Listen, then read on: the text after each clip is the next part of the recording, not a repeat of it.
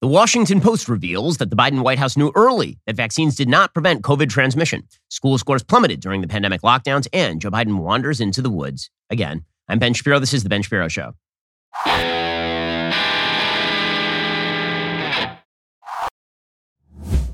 The Ben Shapiro Show is sponsored by ExpressVPN. Protect your online privacy today at expressvpn.com slash Ben. We'll get to all the news in just one moment. First, the Labor Department's Consumer Price Index, which catalogs the cost of goods, services, food, and rent, rose 0.4% over the month of August. That is double what many economists had anticipated. Perhaps worse, core inflation, that's not food, it's not gas prices, saw the highest increase last month it's seen since August of 1982. Plus, experts are now saying that the increase of the interest rates from the Federal Reserve may not bring down inflation for literally years. We'll get to that later in the show. We're talking like two, three, maybe four years. Well, don't bury your head in the sand while your savings deplete. Diversify into precious metals with Birch Gold today. Text Ben to 989898. Birch Gold will send you a free information kit on protecting your savings with gold in a tax sheltered account. The experts over at Birch Gold have almost 20 years of experience in converting IRAs and 401ks into precious metals IRAs. With an A-plus rating with the Better Business Bureau, countless five-star reviews, thousands of satisfied customers, why exactly haven't you checked them out yet? Gold has always been your best hedge against inflation. A diversified savings can protect you from downturns in the market. If you have a 401k or IRA that's underperforming, just text Ben to 989898. You can convert that into an IRA in precious metals right now. Again, text Ben to 989898. Birch Gold will send you that free information kit on diversifying into gold.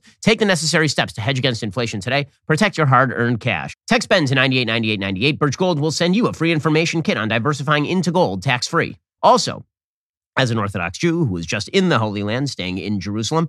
Obviously, Israel is very important to me. This is why I am partnering with the International Fellowship of Christians and Jews. The fellowship was founded 40 years ago by a Jewish rabbi in Chicago to build bridges between Christians and Jews by serving the needs of impoverished elderly Jews, many of whom are Holocaust survivors. Today, that organization is the largest humanitarian organization helping the poor not only in Israel, but also throughout the former Soviet Union and especially in Ukraine. The fellowship is doing great work inside Ukraine right now. They're providing food for elderly Jews, many of whom have nowhere else to turn as the war continues to intensify, as winter closes in, as it drags on. During the recent attack on Kiev, bombs landed 600 feet from a vulnerable Jewish community that the fellowship serves. For just 25 bucks, you can rush a food box that's packed with highly nutritious food to feed an elderly Jewish person for an entire month. And right now, thanks to the special partnership, every $25 donation you give will be matched. So you're providing not one, but two food boxes that will literally save Jewish lives in Ukraine. To give, head on over to benforthefellowship.org. Please donate today. They urgently need your help. That's benforthefellowship.org, benforthefellowship.org.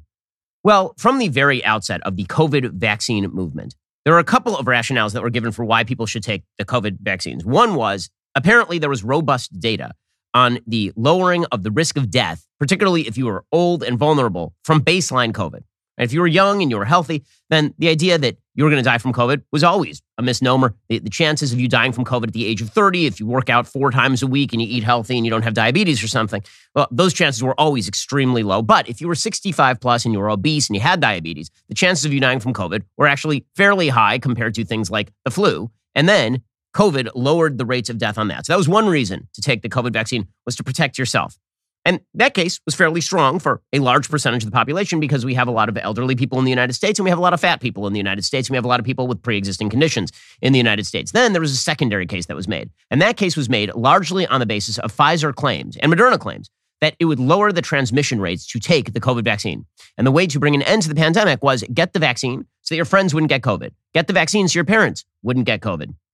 And this was promoted very early on by Pfizer and Moderna, like back in November December of 2020, before Joe Biden even took office.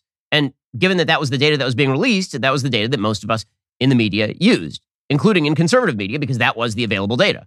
I suggested that people should get the vaccine back in about December of 2020 for specifically this reason. That was the available information at the time. Now, there are people who are saying, ignore that information. It's not true. But, and, and maybe they turned out to be right, as it turns out. But jumping to conclusions based on the absence of data is not the same thing as trying to follow the data until it turns. In any case, it is now perfectly clear that we were lied to. That we were lied to, and we were lied to at a very high level from very, very early on by both the vaccine companies in terms of the ability of the vaccine to prevent transmission. And we were also lied to by our politicians who apparently knew better. And they just kept lying. And this is creating, you want to know why there's mistrust in the institutions? It would be because of this kind of stuff. It's because you have experts who are constantly telling the platonic lie to people. And people who want to have faith in the experts because you, you have to use heuristics when it comes to the world, right? You can't study down on every single issue. When you go to the doctor, the reason you go to the doctor is because you didn't have time to go to medical school. Right? The reason you go to the plumber is because you didn't have time to learn to become a plumber. The reason that you go to the mechanic is because you don't know how to take cars apart. You have to rely on the expertise of another human being who has spent an enormous, inordinate amount of time studying an issue.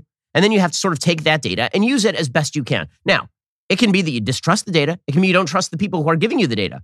But the big problem here is that when you have an entire institution like the scientific institutions or the government, and the government is issuing lies in order to get you to do a thing, and then it turns out that these things are lies, well, people's distrust in the institution is going to skyrocket, right? Again, if you outsource your plumbing to a plumber and the plumber just keeps clogging the lines, at a certain point, you don't use that plumber anymore. If you keep taking your car to the mechanic and the mechanic drops the engine out the bottom of the car, you're not going to go to that mechanic ever, ever again. Well, the same thing is true when it comes to the lies that we were apparently told about the ability of the vaccines to block transmission. So, for example, just a couple of weeks ago, there was a Pfizer executive who was being grilled by members of the ECR, the, the EU, the European Commission. And this Pfizer executive basically said that they never even tested the COVID jab to determine whether it controlled transmission or not. This is an astonishing acknowledgement. She was asked a question, and her name is Janine Small. She was pre- Pfizer's president of international developed markets. She made this admission before the European Union Parliament. She was asked by European Union member of Parliament Rob Roos if the company tested the mRNA vaccine on stopping transmission before they rolled it out. And here is what she said. Was the Pfizer COVID vaccine tested on stopping the transmission of the virus before it entered the market? If not, please say it clearly. If yes, are you willing to share the data with this committee? And I really want a straight answer, yes or no, and I'm looking forward to it. Thank you very much. Um, regarding the question around um, did we know about stopping immunisation before um, it's entered the market? No. Uh, these, um, you know, we had to really move at the speed of science to really understand what is taking place in the market. But you didn't move at the speed of science. In fact, it turns out that you were basically lying to the American public and to the global public about the ability of these vaccines to stop transmission, which is an amazing, amazing thing because, again, huge swaths of people who are pushing vax mandates. So I never pushed vaccine mandates. My company actually sued to prevent the Biden vax mandate from going forward in the United States with regard to OSHA. This was pushed on the basis that you would not infect mom and dad if you got the vax yourself. This was the, you did it for the community. You didn't just get the vax for yourself, you got the vax for the community. Well, if you got the vax for yourself, good for you. I mean, that was your choice. But again, the idea that was promoted, and it, it makes me really, really angry to be lied to by these people especially because these people then continue to claim their expertise. They continue to claim that we should believe them on everything. And then they whine that people don't believe the science. You never presented science. Instead, you presented a platonic lie about what exactly was going to happen if people took the vax. It was going to die down. There would be no more transmission. And what's more, it turns out the Biden White House knew this and they promoted the lie anyway. This is truly amazing stuff here. According to the Washington Post, this was this was basically glossed over in nearly all the media. I'm not sure anybody caught it. So the Washington Post did this long story it came out just on Sunday or Saturday. It was called Inside the Successes, Missteps, and Failures of Biden's Early Presidency. And it was sort of a uh, recapitulation of the first year and two thirds of the Biden presidency, which have been a gigantic failure. And they talk in this article about Joe Biden's COVID response. And here's what the Washington Post says quote, From the start, Biden's COVID response was anchored around two ideas. He would follow the science, and the science would show the way to ending the pandemic. After his first meeting with his COVID team, he gave them a pep talk. He said, I know this is going to be hard. I know there will be ups and downs. Things will not always go smoothly, but promise me this. You will tell me when there's a problem. You will put it on the table and together we can solve it. For months afterward, he had a catchphrase he would use Tell me what to do, docs, the president would frequently say. But the reality was more complicated. Pfizer BioNTech announced after the 2020 elections that their vaccine was more than 90% effective at preventing infection. Weeks later, Moderna announced over 94% efficacy at preventing infection. We still have not seen where that data came from since it turns out not to be remotely true. That was the data that people like me were citing back in December 2020 when we suggested that it was important to get the vaccine. Again, being anti mandate, because I don't believe that the government should mandate this sort of stuff, because again, the vaccine protects you once you take it yourself. And the number of people who couldn't take the vaccine was, was vanishingly low. But the, the stats that were being put out there by Moderna and Pfizer apparently were just not true. Nearly everything the president and his scientific advisors assumed for the next six months hinged on those numbers, even though it become clear that summer, that the vaccines, though highly effective at stopping death and hospitalization, did a far worse job of blocking infection than originally expected as potency waned and new, more transmissible variants emerged. Okay, so this is the Washington Post admitting that by June of 2021, it was perfectly clear that the vaccines were not actually stopping transmission. Still, the political imperative remained, says the Washington Post. As the July 4th celebration drew closer, Biden flagged to his staff that they need to add some caveats to his remarks, echoing the warnings he had been issuing about potential variants in the weeks prior. His top advisors worked to scale back the tone, cutting several overly triumphant lines, and added some fine print with cautions like COVID 19 has not been vanquished. But the event went on as planned, and the message delivered was ultimately one of victory.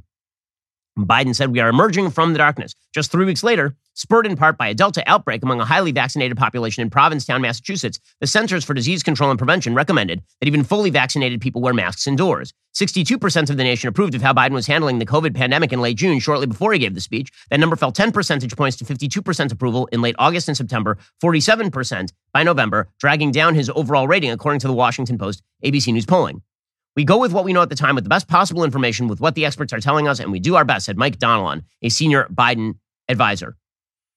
That is an amazing sequence of events. So, according to the Washington Post, again, they said that it was clear that the potency was waning, that people were getting infected, and Biden went ahead and declared independence anyway because he needed the win. And then he went ahead and tried to backfill that by suggesting a vax mandate. And remember, this remained the Biden line up until today is that you need a vax mandate in the workplace. He's still suing to get OSHA to force employees to get vaccinated. On what basis? On what basis?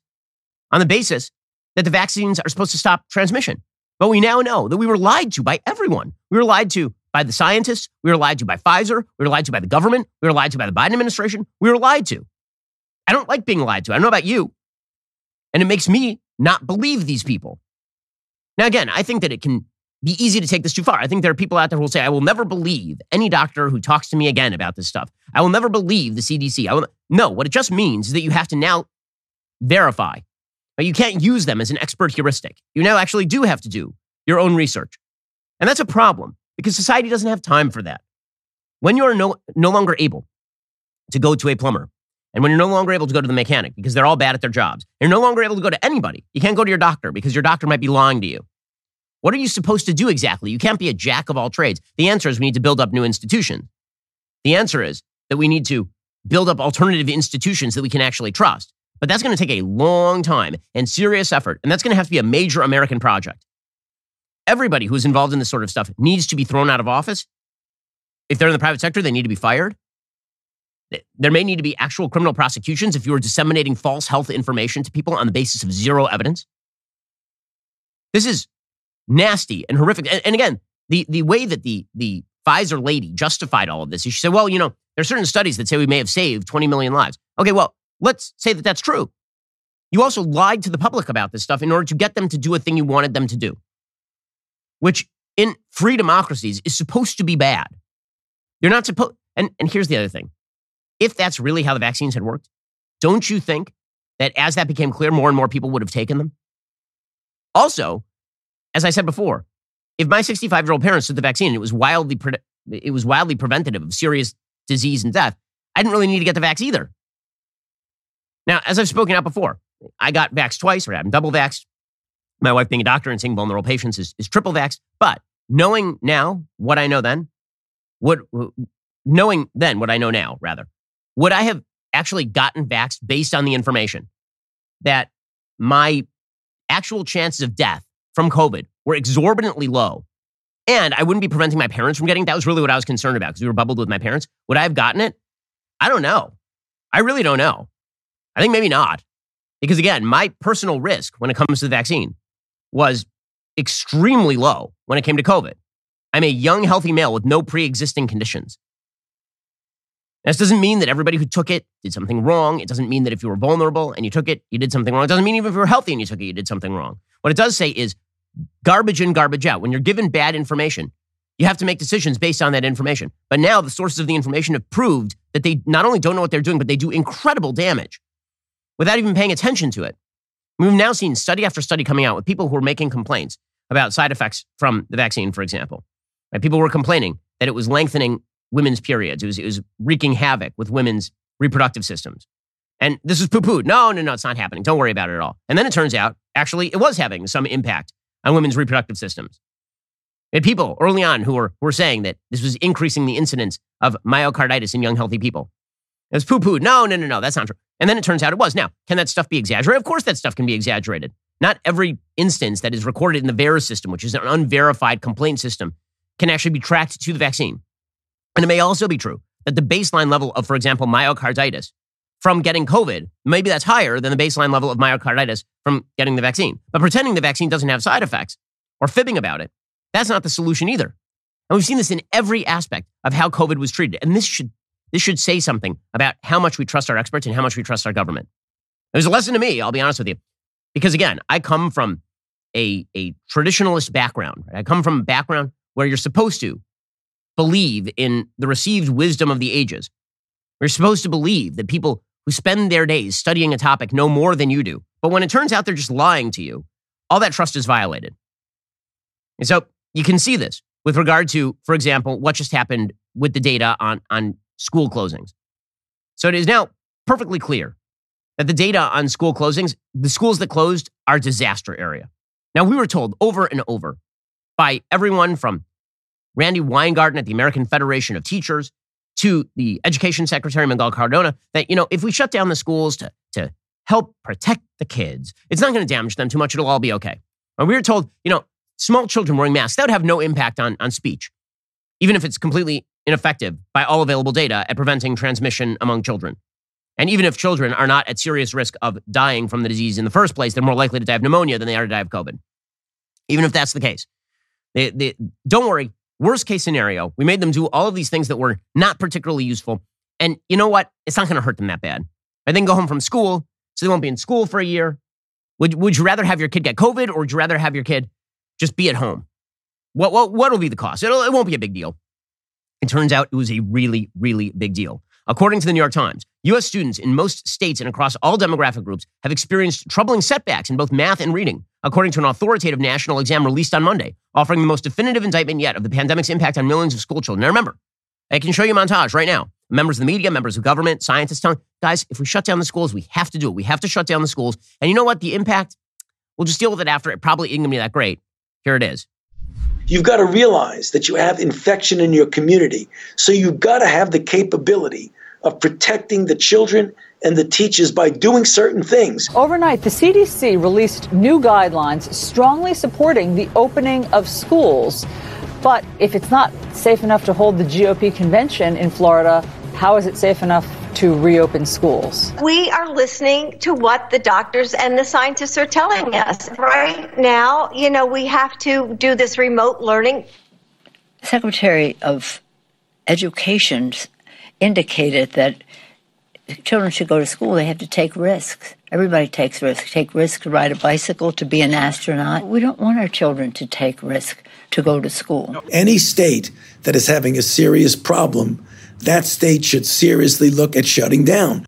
I do think that in large parts of the country right now, the infection rates are so high that probably not safe to send kids back. Not every state is created equal. Not every school district is created equal. So we have to be very vigilant about cases and hold back in those areas where the, the uptick is still uh, significant. If you have a situation in which you don't have a real good control over an outbreak and you allow children to gather together, they likely will get infected. And these recommendations and his push for schools to reopen is going against the advice of federal health experts. Tonight, President Trump pushing for schools to reopen despite rising cases in more than half the country. But according to the New York Times, the declines in student performance have been exorbitant, extraordinary. In math, the results were especially devastating, representing the steepest declines ever recorded on the National Assessment of Educational Progress, known as the nation's report card, which tests a broad sampling of fourth and eighth graders and dates to the early 1990s. In the test's first results since the pandemic began, math scores for eighth graders fell in nearly every state. Every state. A meager 26% of eighth graders were proficient. That is down from 34% in 2019. That is a massive decline. 34 to 26%. That is a decline, depending on how exactly you're measuring it, of 20, 25%. Fourth graders fared only slightly better, with declines in 41 states. Just 36% of fourth graders were proficient in math, down from 41%. Reading scores also declined in more than half the states, continuing a downward trend that had begun even before the pandemic. No state showed sizable improvement in reading. Only one in about three students met proficiency standards, a designation that means students have demonstrated competency and are on track for future success. One in three students. These trends are egregious. They are terrible. For the country's most vulnerable students, the pandemic left them even further behind. So the Biden administration is even admitting this is a wake up call and this is a, this is a problem. Here's Miguel Cardona, the education secretary, who again did not force the schools to reopen despite the fact that the schools should have been open in the first place, admitting this is a wake up call. Secretary, thank you for being with us. I mean, this is this is bad news. How are you reacting to this this morning? Well, look, eh, you know, I, I'm saying if this is not a wake up call for us to double down our efforts and improve education, even before it was uh, before the pandemic, then I don't know what will. Um, we really need to make sure we're utilizing the ARP dollars to help our students in reading and math and, and go beyond the, the data uh, that we had in 2019. We have to double down now. Okay, so double down on what? On your garbage policy that created this in the first place? By the way, it is worth noting here that the federal, this is not about spending. Okay, so the, the AFT, the NEA, all the Democrats say, what if we throw money at the schools? We'll throw money at the schools. But we won't reopen the schools because all we have to do really is just placate our teachers' union buddies who are then going to funnel a lot of that money back into getting us reelected. But last year, the federal government made its largest single investment in American schools, $123 billion, or about $2,400 per student to help students catch up. School districts were required to spend at least 20% of the money on academic recovery. So, by, by the way, that is an amazing stat. So, the school district, they were being given $2,400 per student and they were required by the Democrats to spend a grand total of $480 per student on actual student education. The rest of the money just disappears into the ether to placate the unions. With funding slated to expire in 2024, research suggests it could take billions more dollars in several years for students to properly recover. Um, well, maybe you shouldn't have shut down the schools in the first place and lied to everybody about it. The places where they didn't shut down the schools did better. It is simply that easy. For example, Texas, where many schools opened sooner, held steady in reading. In California, which stood out for its cautious reopening, scores declined less than national averages in several categories, but they did decline. And like, this is, it's a mess. You shut down the schools, it made things worse. And by the way, again, spending money ain't going to fix it. We'll get to more on this in just one second. First, you may have noticed mass spikes in crime in America's major cities. FBI stats reveal that violent crime is actually up across the nation. We've talked on the show before about how good guys with guns are a great deterrent to bad guys with weapons. Well, sometimes if you have to use a gun against a bad guy, you're hailed as a hero. But sometimes you actually end up enmeshed in the court system. Here's the thing it's not enough to legally and safely own a firearm to protect your family. In order to fully protect yourself and your loved ones, you have to be prepared for the mental, physical, and legal ramifications of self defense. That's why I'm a member of the U.S. Concealed Carry Association, and you should be as well. Right now, the USCCA is giving away a free concealed carry and family defense guide, plus a chance to win a thousand bucks to buy a firearm to protect yourself and your family. 100% free. Just text Ben to 87222. In this 58 page defense guide, you will learn how to detect attackers before they see you, what the USCCA has learned about school shootings, equipment and training basics, about the law and justice systems, how to responsibly own and store a gun, particularly if you have small kids the way I do, and a whole lot more. Text Ben to 87222 for instant access to this free guide. Enter for the chance to win a thousand bucks to put toward a firearm to protect your family.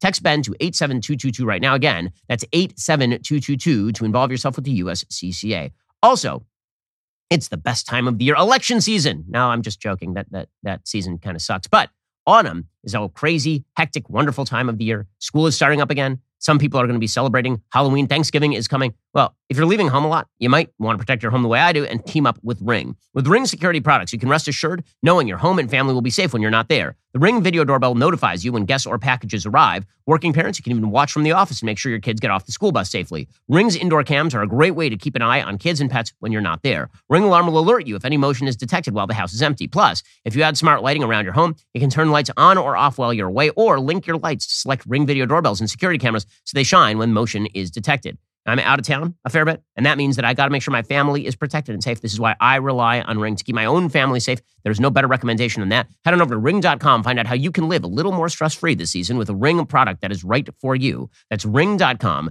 Go check them out right now. Again, ring.com and get the best products for your home today. According to the Washington Post yesterday, in March 2021, the Biden administration released the federal government's largest pool of pandemic relief for public schools. The American Rescue Plan infused campuses with $122 billion to reopen buildings, address mental health needs, and help students who had fallen behind academically. The need was supposedly so urgent that two thirds of the money, $81 billion, was released less than two weeks after the plan was signed into law and before the Education Department could approve each state's spending plan. Despite having access to the dollars, school systems reported spending less than 15% of the federal funding during the 2021 2022 school year. The spending rates varied considerably between states, even among school districts within the state. But the trend of a slow rollout was especially apparent in some of the school districts that have incurred the steepest learning losses in English and math, according to the data. Meanwhile, national test scores in elementary school math and reading have plunged to levels that haven't been seen in decades. We don't have enough money, said Keri Rodriguez, president of the education advocacy group at the National Parents Union. Now we have a historic amount of spending like never before. You're not even spending the money. Apparently, it wasn't spent for a variety of reasons, including delayed access to funds, a nationwide educator shortage, and desire to make the money last. Or alternatively, you just didn't want to use it. You just didn't want to use it for the kids. Instead, you decided to use it for a bunch of random stuff that you have it earmarked for in the future.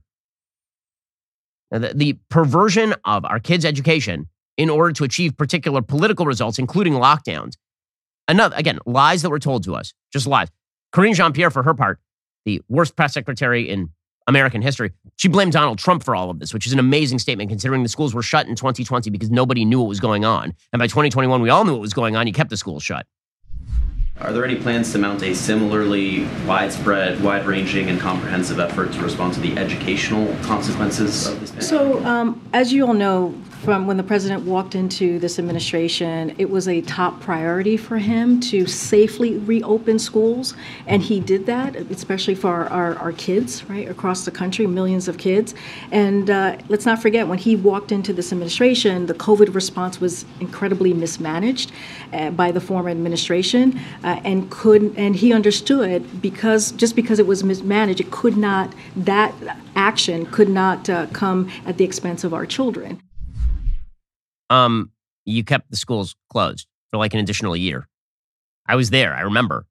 One of the reasons we moved from Los Angeles to Florida is specifically because the schools were open in Florida.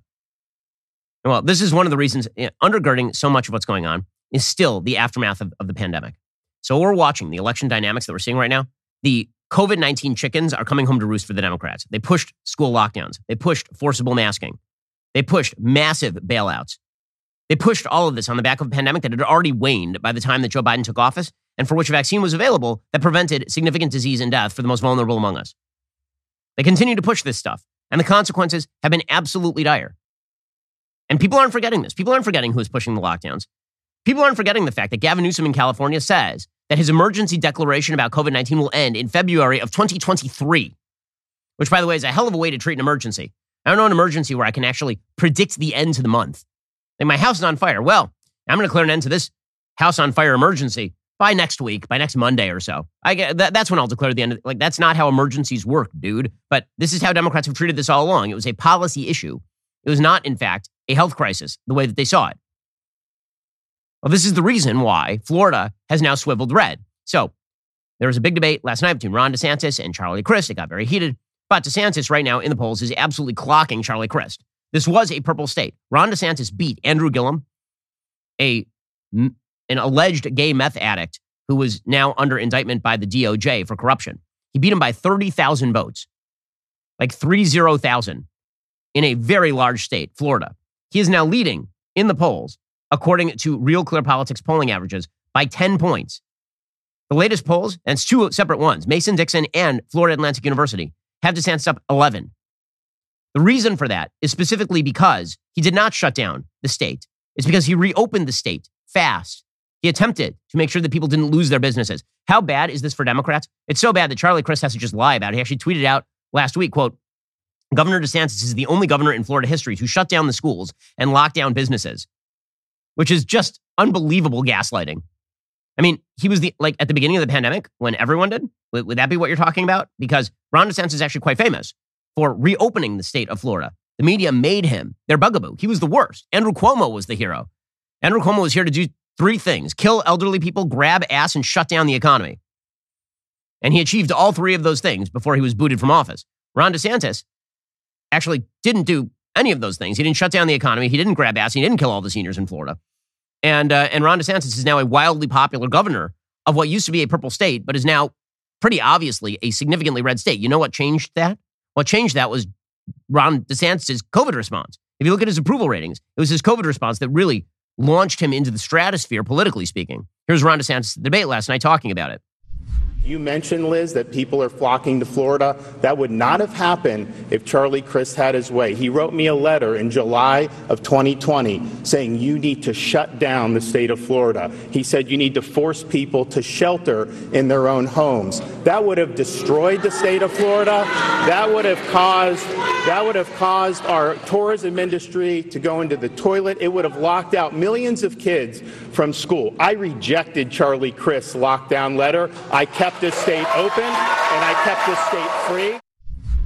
Okay, that is DeSantis' big claim to fame. It also happens to be the reason why Ron DeSantis is now winning a majority of Hispanic voters in the state of Florida. And you want to talk about stats that just scare the living hell out of Democrats? When Republicans start winning a majority of Hispanic voters, they got a real problem. According to FloridaPolitics.com, DeSantis now leads Charlie Crist 51 44 among Hispanics. That's a Telemundo poll. Okay, by seven points. That's not even a slight majority. That's a significant majority. Those poll results flipped fortunes from just four years ago for Republicans among Hispanics, according to CNN exit polling from 2018. Andrew Gillum took 54% of the Latino vote against DeSantis' 44% of the vote that year. DeSantis' strength comes largely from those with Cuban backgrounds who hate communism and therefore don't like what the Democrats are pitching. Crist leads other, other Hispanics by a fairly wide margin. But DeSantis has the support of 56% of Hispanics who were born in another country and 48% of Hispanics born in the United States. Among Hispanic independents, DeSantis enjoys a 56 to 34 lead. The reason for all of this, the reason DeSantis is running away with this race, is again because he didn't he he had his own experts that he went to when it came to whether to shut down the state or whether to mandate vaccines or whether to forcibly mask children. This is the reason he's doing so well. MSNBC is freaking out about this, as well they should be. Here was MSNBC highlighting that poll result for Ron DeSantis yesterday. Noah, uh, meanwhile, there's brand new polling from likely Hispanic voters in Florida, which shows Ron DeSantis with a solid advantage there. What does it tell us? Well, it tells us that he has buy in, and it confirms a lot of the Republican claims that Hispanic voters are trending further and further to the right in Florida. Now, it's important to point out that a Hispanic voter in Florida is significantly different than a Hispanic voter in other parts of the Sun Belt. But Republicans clearly are effective at messaging to these groups of Hispanic voters in Florida. Right now, DeSantis a seven point lead over Charlie Crist for this upcoming race. But what's maybe even more telling is his 56% overall approval with likely Hispanic voters in Florida. That tells us that even some Charlie Crist voters support what the governor is doing. Okay, which means that they probably will end up voting for DeSantis. So Charlie Crist is about to get absolutely whomped in Florida. Again, that state has turned red because Ron DeSantis didn't listen to the Democrats on, on all of this sort of stuff. By the way, the same is true on all of the supposed policies that are that are supposed to make him unpopular. The media is very, very angry at Ron DeSantis, for example, for cutting down on the indoctrination of children in schools. They've decided this is their top priority. Ron DeSantis, the debate last night, the governor of Florida, he rip, ripped into woke history. This happens to be a popular perspective among, wait for it, Hispanics. Um, but what I think is not good is to scapegoat students based on skin color. It's not good to distort American history by saying that the American Revolution was fought uh, to defend slavery, which is not true. Uh, I think we should have a uh, history like Abraham Lincoln believed in our founding, uh, like Frederick Douglass. These are great eternal principles. We've got a great Constitution, and people have used those principles to make great progress uh, over the course of our country's history. I'm proud of our history. I don't want to teach kids to hate our country. I don't want to teach kids to hate each other. And the way to stop discrimination on the basis of race is to stop discriminating on the basis of race. Okay, this stuff has made DeSantis very, very popular. The, the, the most viral line of the night was when uh, Ron DeSantis went after Charlie Crist pretty directly and called him an old donkey, which, I mean, I, I, I got nothing on that because um, fact check kind of true. Ron, you talk about Joe Biden a lot. I understand. You think you're going to be running against him. I can see how you might get confused, but you're running for governor. You're running for governor. And I have a question for you. You're running for governor. Why don't you look in the eyes of the people of the state of Florida and say to them, if you're reelected, you will serve a full four year term as governor? Yes or no? Yes or no, Ron? Will you serve a full four year term if you're reelected governor of Florida? It's not a tough question. It's a fair question. He won't tell you. We did not agree on the candidates asking each other questions. Time? Governor, it's your turn. Well, listen, I know that Charlie's interested in talking about 2024 and Joe Biden, but I just want to make things very, very clear. The only worn out old donkey I'm looking to put out to pasture is Charlie Crist.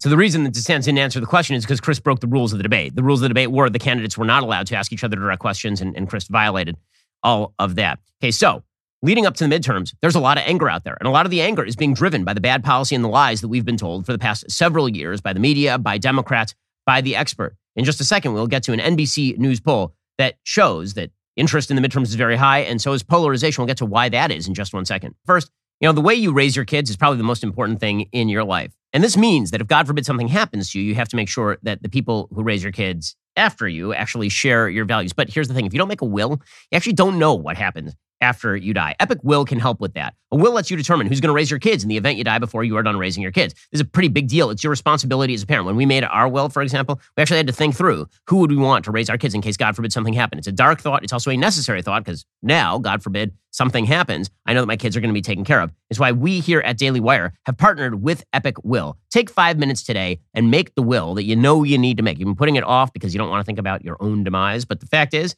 you got to. I it's just an important thing to do. Go to epicwill.com, use promo code Shapiro, save 10% on Epic Will's complete will package. That's epicwill.com, promo code Shapiro. You can't afford to just leave the government figuring out who's going to take care of your kids or how your assets are disposed of, and then they just take a chunk of your assets. Instead, go to epicwill.com, promo code Shapiro, get started with your will today.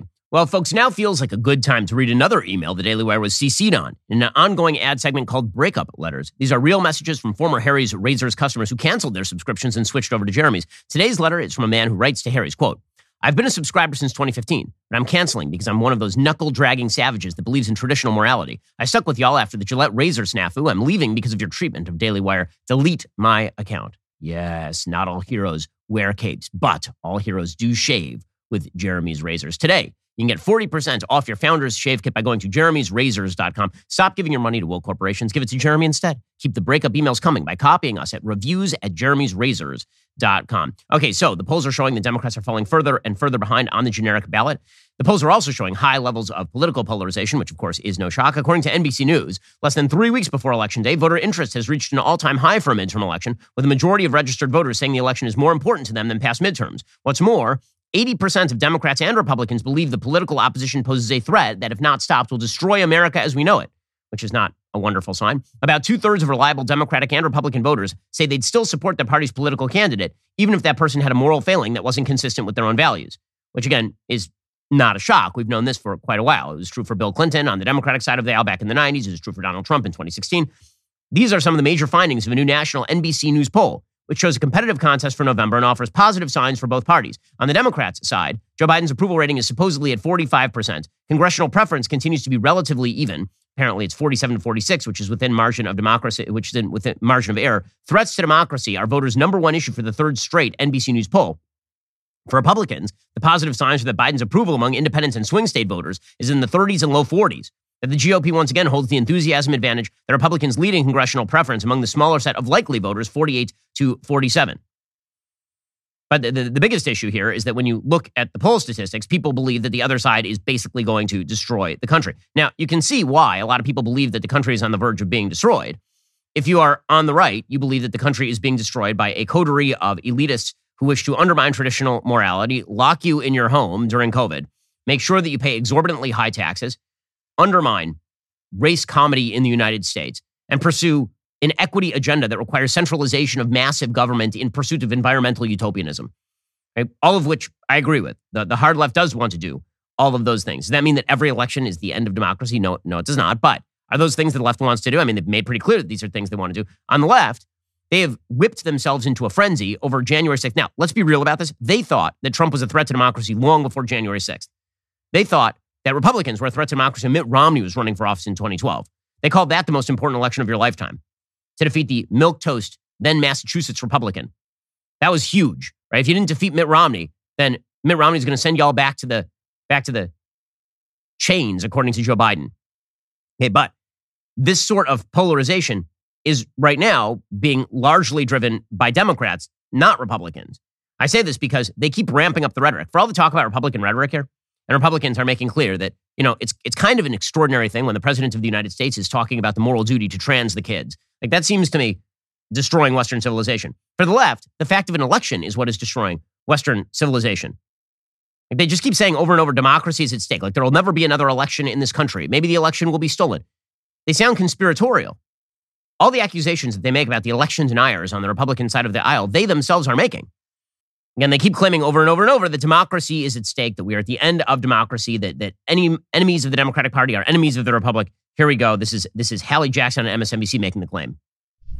The court is asking uh, Fulton County to respond, and that'll happen later this week. And it could go to the full nine justices. We don't know the answer to that yet. Or Justice Thomas could decide on his own. So this is a temporary pause, but it's a very notable one given how important this case is Yeah. uh, to the issue of democracy, Hallie. which is at stake in this election, as you well know, especially with so many election denying Republicans running for some of these Secretary of State uh, races, for example, gubernatorial, Attorney General. Yeah, Again, the, the, the idea is democracy is, is on the line here. Hillary Clinton is doing the same thing. She's saying that, that we are now preparing for all elections to be stolen in the future. So, so we now have everybody who doesn't trust the elections. I know we're all focused on the 2022 midterm elections, and they are incredibly important. But we also have to look ahead because you know what? Our opponents certainly are. Right wing extremists already have a plan to literally steal the next presidential election. And they're not making a secret of it. Hmm. Well, I, was I was informed that this is a danger to democracy itself. I mean, doubting future election results, like that's that's scary stuff right there. Meanwhile, Whoopi Goldberg is out there saying that forget about future elections, past elections were stolen. Whoopi Goldberg and the the crew at the View, combined IQ seventy one, uh, they had on Ted Cruz, senator from Texas, yesterday, and they were talking about stolen elections. And Ted Cruz like, you know, you guys are constantly claiming that elections are stolen. Whoopi's like, well, they are stolen. Hillary won. Was Biden legitimately elected? Because half the party thinks that he wasn't, and it'd be very powerful for you to tell the truth. so listen, Biden is the president today. There's a lot of folks in the media that anytime, ho- hold on, I'm, I'm, I'm answering exactly that question. There are a lot of folks in the media that try to, anytime a Republican is in front of a TV camera, try to say the election was fair and square and legitimate. You know who y'all don't do that to? You don't do it to Hillary Clinton, who stood up and said Trump stole they the didn't election. storm You the don't- Capitol. They didn't try to kill my former Abrams, who said boss. who said that the election was stolen. They sat here Yes. and said it was That's right. illegitimate, And and, it and you guys were fine with it. Okay, so, so, it's did- illegitimate when did she- Republicans did- win, did- but not when Democrats. win? No, you know, here's the thing. We may not like when Republicans win, but we don't go and we don't storm. We don't try to change. But we'll go to the, we'll go to court. We don't do that. Did, did I miss an entire year of Antifa riots where cities across this what an country were burning riot and, and police cars? She doesn't know what an Antifa riot is. Hillary's election was stolen. Again, the, the, the idea that this is all happening on one side of the aisle is incredibly bizarre. Nicolle Wallace on MSNBC, she says that maybe we should have foreign observers to monitor American elections now, which is a pretty radical observation. Do you think it's time to ask for friends and allies to come over and help us monitor our elections? We used to do that in other burgeoning and threatened democracies. Yeah, no, Nicolle, I'm not there yet. And I know why you're asking what you're asking, and you're not wrong, right? I mean, you know, the kind of intimidation that is threatened around polling places. I mean, you've seen the pictures of the guys with assault weapons near boxes. That stuff is intimidating. And again, that used to be sort of the province of, uh, I hate to use the term, but third world countries that didn't care about democracy. Um, but but uh, no, look, this is something for us to work out ourselves. And um, you, you know, we we at some point the United States is going to need to collectively decide that not only are we going to oppose Russians and Chinese and North Koreans and Iranians messing around with our elections, we're not going to allow the Republican Party to do it either. Oh, it's just like that. I, I- was unaware that, like, the Republican Party, as it turns out, is a domestic political party that is campaigning. That's not the same thing as the Chinese or the Russians or the Iranians. Inter- like, the, the mix up there is, is so telling. And Nicolle Wallace suggesting that we need the UN to come in and monitor our elections is really something. All of this panic, of course, is because elections are perfectly sacrosanct when Democrats win. When Democrats are in danger of losing, then, of course, elections become not sacrosanct anymore, and you have to worry about the possibility that they are going to be stolen. And, and the reason the Democrats are freaking out about this, of course, is because Democrats are underperforming. One reason that they are underperforming is because the president of the United States is no longer a sentient human being. His brain is not functioning properly. And this means that Democrats at the top of their ticket have a person who is wildly unpopular. They have a bad economic situation. The social policy they are pursuing is extraordinarily radical. And they, they're no longer progressives, they're transgressives. This is, this is the main motivating factor in being on the left these days. It's not about progressing society in any significant way. It's about transgressing all of the rules and destroying all of those rules. And then when they begin to lose, then the, the most obvious thing that they can do is suggest that the election is going to be stolen. So when it comes to election deniers, there is no monopoly on the right side of the aisle with regard to this. When you wonder why society is polarized, this would, would be the reason. And I said, after Donald Trump won in 2016, all he would have to do to win re-election was not be crazy. And then I said after Joe Biden won, all he would have to do is not be crazy. And it seems as though no one has the capacity to just not be crazy, is the impression that I'm getting at this point. Alrighty, guys, the rest of the show is continuing right now. You're not going to want to miss it. We will be getting into Ted Cruz's appearance on The View with Ted Cruz. Plus, Dr. Marty Makary of Johns Hopkins University will be joining us to talk about everything COVID vax related, including whether the vax ought to be given to children. If you're not a member, click the link in the description and join us.